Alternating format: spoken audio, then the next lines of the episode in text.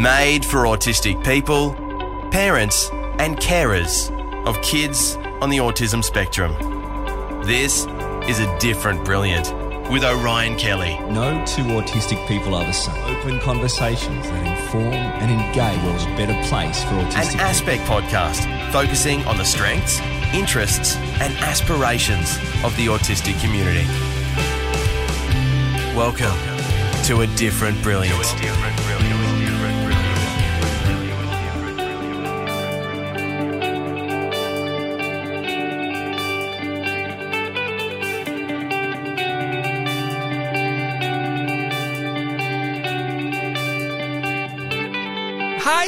And thank you for joining me. I'm your host, Orion Kelly, and I'm autistic.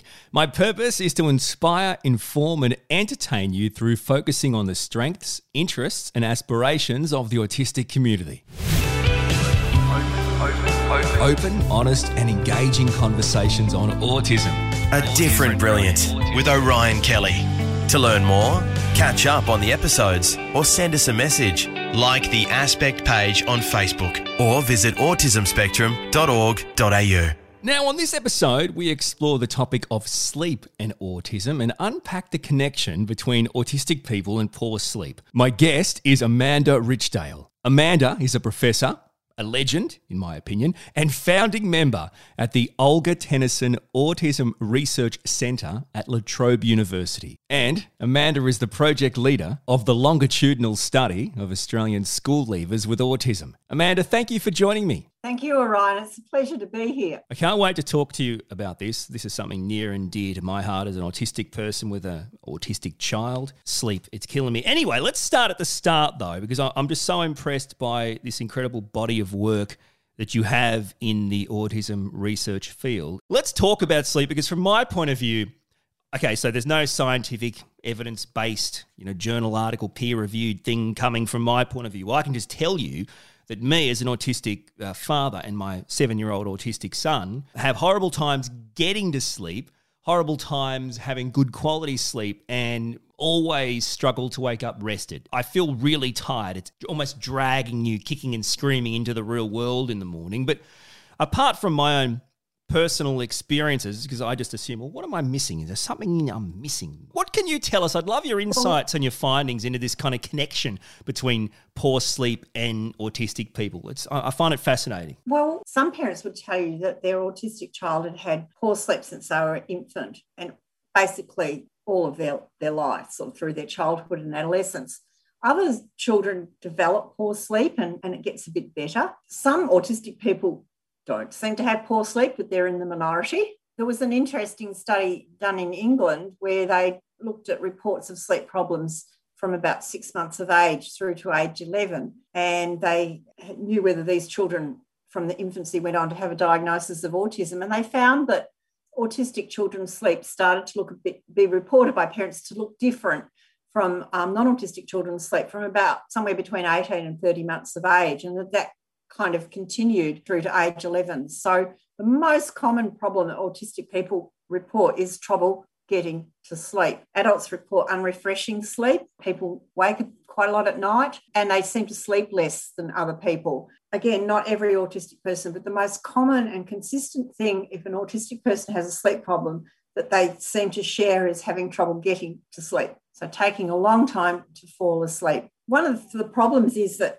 most of the work we do is cross sectional. So we're only looking at asking people about their sleep at one time or taking sleep measurements at one time. But you've probably heard of the autism CRC, and your audience has. And um, we've got a, one of the longitudinal studies of 15 to 25 year olds. And so we've looked at those people when they came into the study and two years later. And of the young people who stayed in the study for two years and the ones who had a sleep problem when they came in, 87.5% of them still had poor sleep quality two years later. And parents tend to report that sleep problems last for a long time with their children. If you ask them how long they've had the problem, they tend to say that it, they've had it for a long time. We've also looked at it across the lifespan. We've been able to do that in the autism CRC data, and some people in the Netherlands have as well. And we find that we don't have very good data for old age. And the small amount of data we've got suggests that there isn't a problem, but that just could be because we've only got very small amount of data. But up until at least about age 60, 65, autistic people tend to report poorer sleep on average than non autistic people do, and particularly having trouble getting to sleep. The only time autistic, non autistic people's sleep seems to be as bad as autistic people's sleep, so sleep in the general population, is in older adolescents and young adults. And older adolescents and young adults, regardless of whether they're autistic or not, seem to have bad sleep but the reasons might be different because we older adolescents and young adults are going out a lot, staying up at night, socializing, and various other things like that, that will affect their sleep. Whereas we're not sure that they're necessarily the same problems, things that are happening for autistic people. The other group of people that tend to have bad sleep problems or, or more frequent sleep problems are people who have ADHD, but then a lot of autistic people also have co occurring ADHD. So they often, the two things often go together.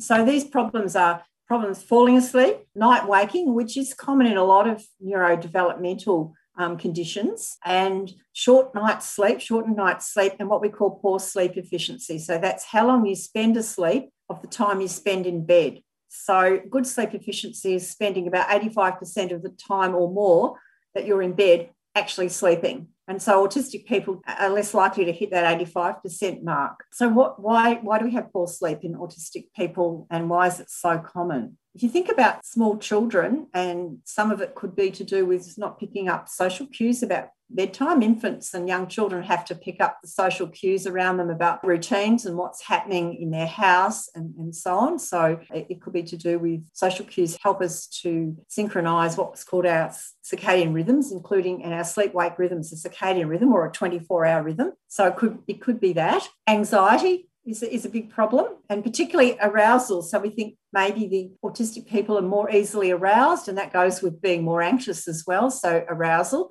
So, sensory sensitivities are associated with poor sleep in autistic people, for example, and what we call somatic and cognitive arousal. So, how thoughts going around around our head, butterflies in our tummy, heart racing, those sorts of things seem to be associated with sleep problems in autistic people. There is some suggestion that there are circadian rhythm differences in autistic people. So there's been some studies done on the genes that control circadian rhythms, and some differences have been found. There could be some genetic contributions from the circadian system and the genes that control the circadian system for autistic people, which makes some of them more susceptible to, to having poor sleep. But it's likely that it's for some people it might just be one thing like anxiety and arousal. For other people, it might be a combination of things. If we sort of think about sleep, those sleep problems that I said that autistic people report, they're typically symptoms of insomnia, or they also tend to go with having what we call a delayed sleep wake rhythm. So, delayed sleep wake phase disorder,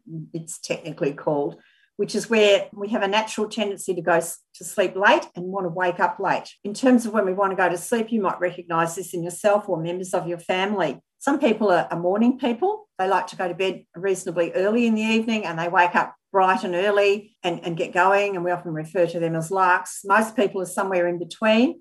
And some people are what are often referred to as owls. They like to go to bed after midnight and to sleep later, which isn't very good because society isn't really set up around owls because they, society expects us to be at work and be at school by certain times. There is suggestion from work that we've done and work that other people have done that more autistic people tend to be owls than in the non-autistic population. So there seem to be more greater tendency to have owls in the autistic population, which means that autistic people's sleep pattern is not necessarily in tune with when they have to get up to work for work and school and all of those sorts of things. Yeah, I'm not referred to as an owl in the house. I'm referred to as a bear. You don't poke the bear, bear in the morning. Is that because you're cranky when you wake up in the morning? That, that's exactly why. It's one of those things. I think people listening, and just to even unpack the discussion you've just had, I'm overwhelmed in a positive way on, on what you've already shared with us. I think there's many people listening, autistic people and potentially parents of autistic kids,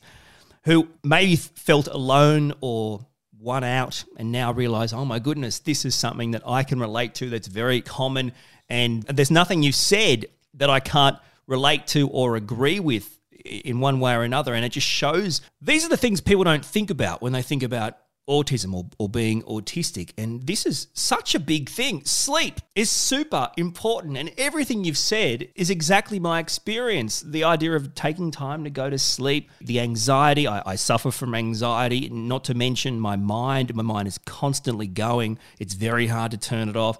I always wake up feeling unrested. These are a few of the kind of impacts. But I guess you've done quite a lot of research, certainly as he talks about on age groups, children, adolescents, and you and you've obviously had a, a, great body of research to read and digest. What are the main impacts on autistic people with regards to poor sleep? Is it different to neurotypical people? The evidence suggests it probably isn't. I think one of the problems is that poor sleep is a symptom of anxiety and it's a symptom of depression. And there's been a sort of background idea out there well, you know, course they've got sleep problems because they've got anxiety or, or they're depressed and, and so on and so forth. Or with kids, small children, I used to meet the statement of, well, lots of little young children have poor sleep. So I, I think there wasn't a recognition until more recent times how debilitating poor sleep could be. But we know that for our own work and work of other people, that poor sleep in autistic children is related to worse behaviour the next day. And it's related to worse behaviour in non autistic children too the next day. Any parent knows that if their child hasn't slept well, their child's behaviour is not very good. And if your behaviour is not very good and your learning's already compromised in some ways because you're autistic, this cannot be good for your learning. There hasn't been a lot done on learning and memory and the impacts on learning and memory in, in autism uh, for poor sleep. There's a much bigger literature in the non autistic populations, particularly in adults, but we do know that poor sleep is associated with learning and memory. For example, very recent study from the United States where they looked at the relationships between working memory and learning problems and sleep problems in autistic adolescents. And they found that um, autistic adolescents with elevated sleep problems were more likely, that was related to having poorer working memory and having learning problems, which is the kind of thing that's been reported in, in non autistic people too. Poor emotion regulation. I know if I've had a terrible night's sleep and something goes wrong the next day, I'm much more likely to get angry about it or burst into tears about it or, or whatever. And the same thing. And of course, there's that, that strong association that we see in the literature, in, in the non autistic literature, and that it is appearing in, in the autistic literature between mental health problems and poor sleep. For example, in the non autistic literature, we now know that if you treat poor sleep in someone who's got sleep problems and depression, the depression improves. So, treating poor sleep as well as the depression has a tendency to better outcomes for depression than if you just ignore the poor sleep. So, I think we're seeing the same kinds of things. Uh, Attention problems the next day is another thing. You know, if you've not slept very well, it's hard to keep your mind on something and attend. These are all things that affect our ability to function next day, whatever age we are, and put us at risk for mental health difficulties, particularly for depression. And also, this has not been done in autistic people, uh, to the best of my knowledge, but in, in non autistic people, poor sleep's associated with elevated suicide risk. And we know that that's elevated in autism as well. So I think we can say that what the research is starting to tell us is to lead us to expect that we're going to find similar associations and their negative consequences mm. uh, similar associations to what we find in, in non autistic groups. And these are negative and we need to be doing something about it. Yeah, and I, I think as you you actually pointed out when you talked about all the different impacts that's experienced by really every member of the of the community, and you also pointed out that it could clearly have a bigger impact on an autistic person. And I think these are the kind of observations that are really important to understand. For example, if you start at the start line of education with less executive function, less working memory, you know, less ability to regulate uh, your sensory issues. And then before the gun goes off to start the race, you have less sleep than you should have. Well, then already you're pulled back even further from the starting line. There's a much bigger gap between absolutely. you and the rest of so the field. It's absolutely so. It's a it's really important for everyone, but it's particularly important for autistic people because in many of these areas, as you say, they're starting they're starting behind. They've got to catch up anyway, and now they're being they're being pulled back by the fact that they're they've had a bad night's sleep. And there's a really nice study where they observed autistic children. I think they were with an intellectual disability and looked at impacts on behaviour and poor sleep over a long period of time. And they found some really significant associations between the poor sleep and the behavioural issues that the children had which affects their, their, their, learning and so on. Poor sleep's not good for anyone, and it's particularly debilitating for autistic people, and they're particularly more prone to poor sleep on average than non autistic people are. You mentioned briefly earlier, I just want to I guess unpack this a little bit more with regards to, to lifespan. You mentioned that there's there's little to no data when it reaches that age in the 60s or so, and I guess that's yeah. from my point of view that may well be because take me for example, diagnosed in adulthood, part of the lost generation, lost meaning I wasn't the stereotypical diagnosis when I should have been diagnosed. Yep. You've got to wait for me to age, I, I, I guess, because this whole generation are coming through. 30s, 40s, 50s is where it, it's effectively yeah. at. I'd love to talk a bit about the time frames, the lifespans, the stages of life. So you're born, you're a child, you're adolescent, adult, and you age and you grow. There may be a myth or a misconception that maybe it's a, a thing you can grow out of that gets easier.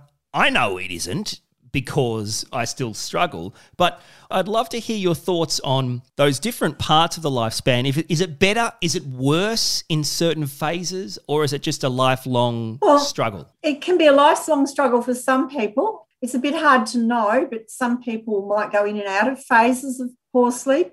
And we do know, and I've I distinctly remember a, a, an autistic gentleman that I met who would have been in his 50s at the time. He said to me, I don't have, I've never had sleep problems and I never feel particularly anxious. There is a proportion of autistic people who don't seem to be badly affected by poor sleep. I don't think you outgrow it. I think it probably presents differently in ch- young children because often it presents as behavioural difficulties around bedtime, difficulties getting children to sleep, which we, we also see in non autistic children. But what, what struck me was, if I go all the way back to my PhD, is I asked parents to describe what the sleep problem was and to rate how bad it was. And the autistic parents and the parents of the non-autistic children kind of rated their kids' sleep problems equally badly. But then when you looked at what they wrote, what they wrote was quite different. And qualitatively, what the autistic parents were, were dealing with with their children seemed to me to be more severe than what the parents of the non autistic children were um, dealing with.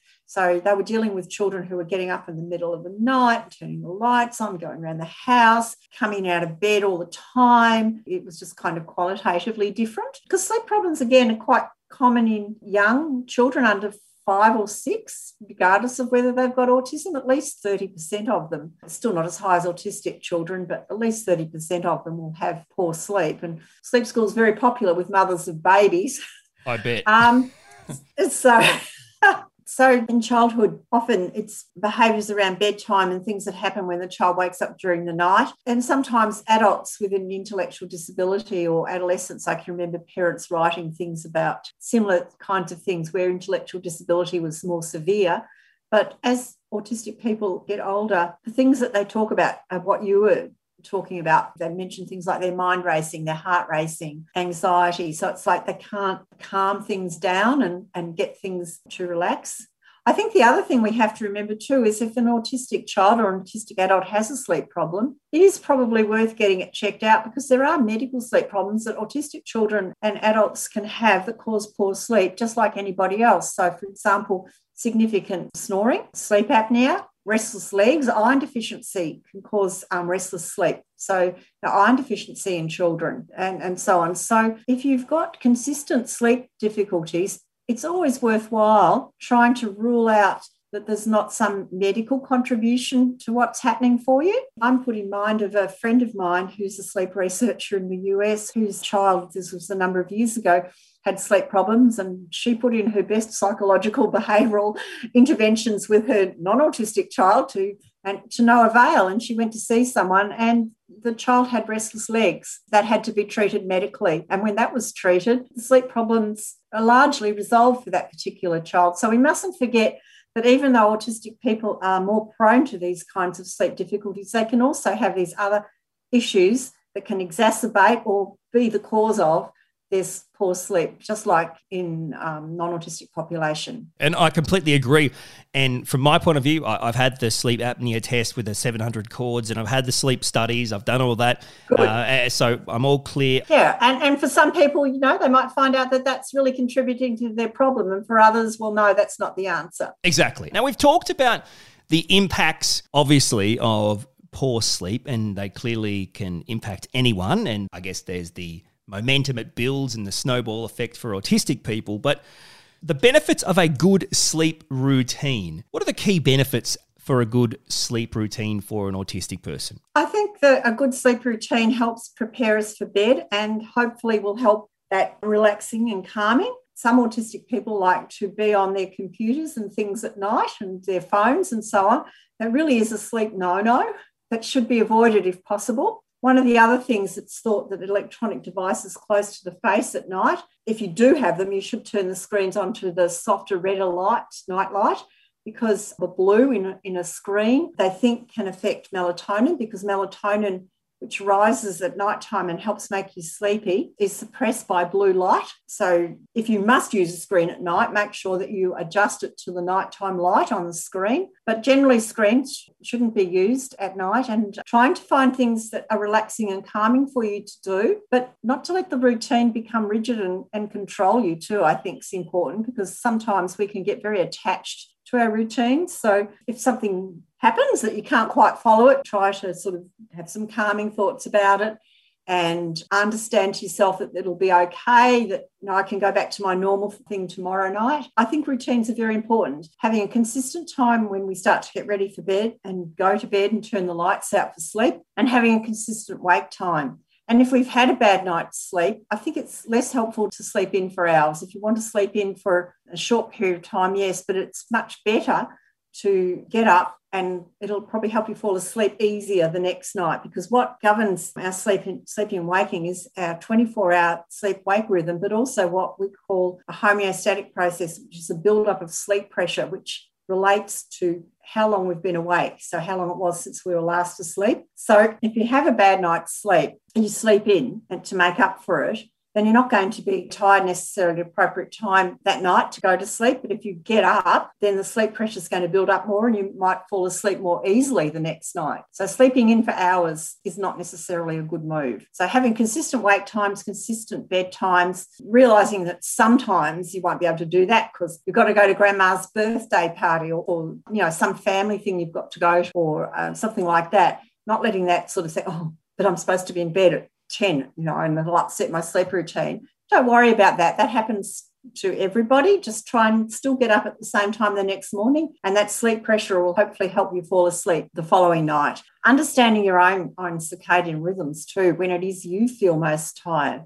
I don't know whether you've ever noticed, Orion, that there's a time at night when sort of go through this phase where you feel quite wide awake, and then after that, you start to feel sleepy later in the evening knowing when you start to feel sleepy later in the evening, that that's probably your best bedtime, the best time to go to sleep. Have you had that feeling? What usually happens is I'll reach a point in the night time, which is usually the same. It's usually about 10, 10.30 time where I'll go, I'm tired, I've got to go to bed. And I'll just announce, I'll turn the TV off and announce that's to my it. wife. That's, that's, the, that's the right time. But there was probably a time a couple of hours before that when you probably felt quite alert. Yep. So I tend to, I, I go to bed a bit later than you. So I tend to feel quite alert sort of around 9, 10 at night. And then all of a sudden around 11, it's like, oh, geez, I'm tired now. I've got to go and get ready for bed. That's my experience. So if I think I'm going to catch up by, on my sleep by going to bed earlier than that time when I feel really, when I'm starting to feel tired, for you about 10, for me about 11, that can often be counterproductive because we're not actually ready for sleep then and we can actually lay in bed sort of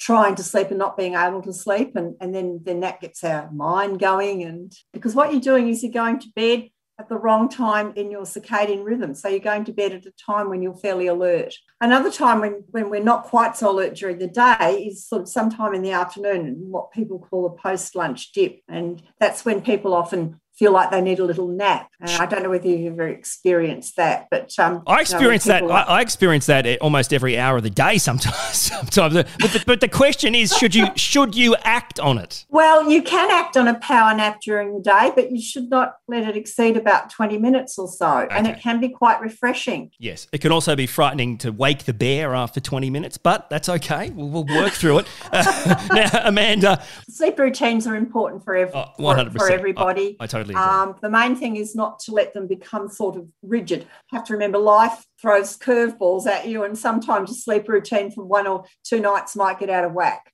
and that's okay. Clearly, as an autistic adult, my challenges are if there is major routine changes to what I expected, that will affect my want to go to sleep I don't mean in a tantrum way, but like I just am unable because uh, what was supposed to happen didn't happen. But I, I actually want to switch that from me. I want to finish our conversation helping some parents listening, whether they're autistic or not, that have autistic children. Now, we've, we've clearly talked about the key things, but if we can just wrap it up in a bow for the parents listening, what are the key things, structures, routines, changes, the, the key improvements the parents can make today for their autistic child?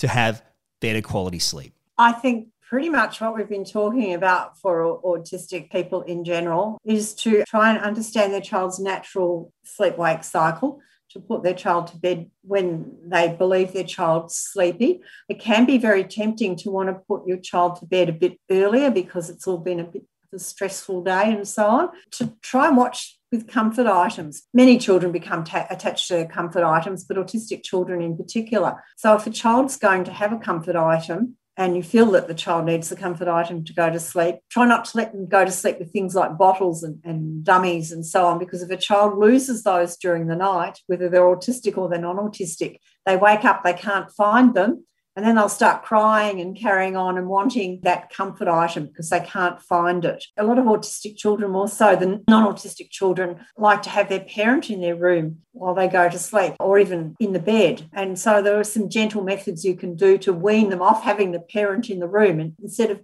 lying in the bed, you sit in a chair beside the bed. Yeah. When he gets used to falling asleep with you in the chair beside the bed, you move the chair a little bit away. And then you move it a bit further away until you're in the doorway of the bedroom and so on. Another one that my colleagues in the United States use quite often for some autistic children, it works quite well, is to give them something called a bedtime pass. And again, parents would need someone to help them with this. When we're doing behavioural interventions to help children fall asleep, we have to be careful how we do them because if we don't do them the right way, we can actually make the problem worse instead of better.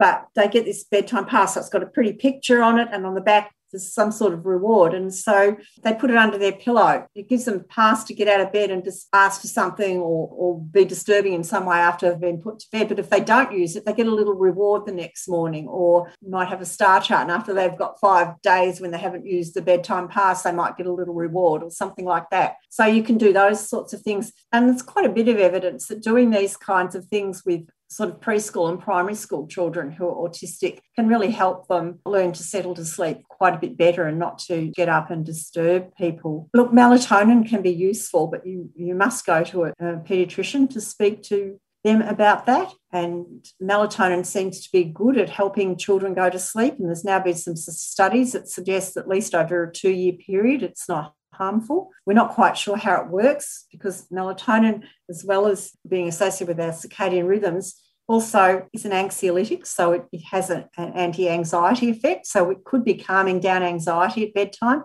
So we're not quite sure, but we do know that can be successful with children, but it must always be administered by a paediatrician or your GP.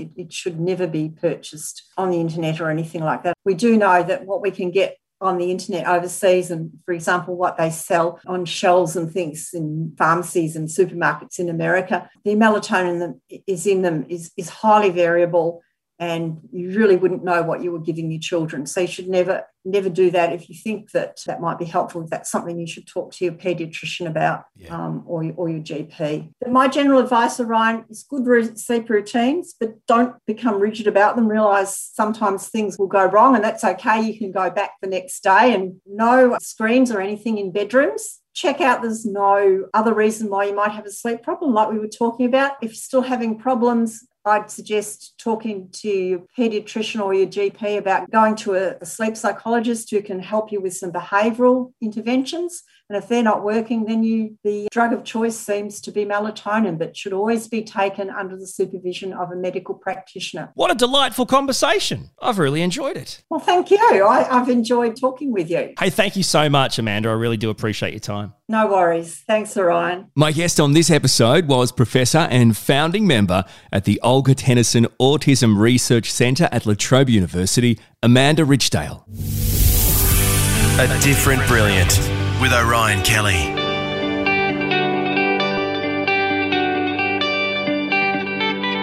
Once again, thank you so much for listening to A Different Brilliant. I do appreciate it. Now, if the episode has resonated with you, please share it with your friends and family so we can reach more people. And if you'd like to continue the conversation, well, you can like the Aspect page on Facebook, or you can check out my website and send me a message, orionkelly.com.au. A Different Brilliant is an Aspect podcast. Executive producers are Lisa Cassidy, Dr. Tom Tutton, and Julie Fenwick. I'm Orion Kelly. Thanks for listening to A Different Brilliant with Orion Kelly, an Aspect podcast on the strengths, interests, and aspirations of the autistic community. Our door is open anytime. So, like the Aspect page on Facebook or visit autismspectrum.org.au. My aim make the world a better place for autistic people.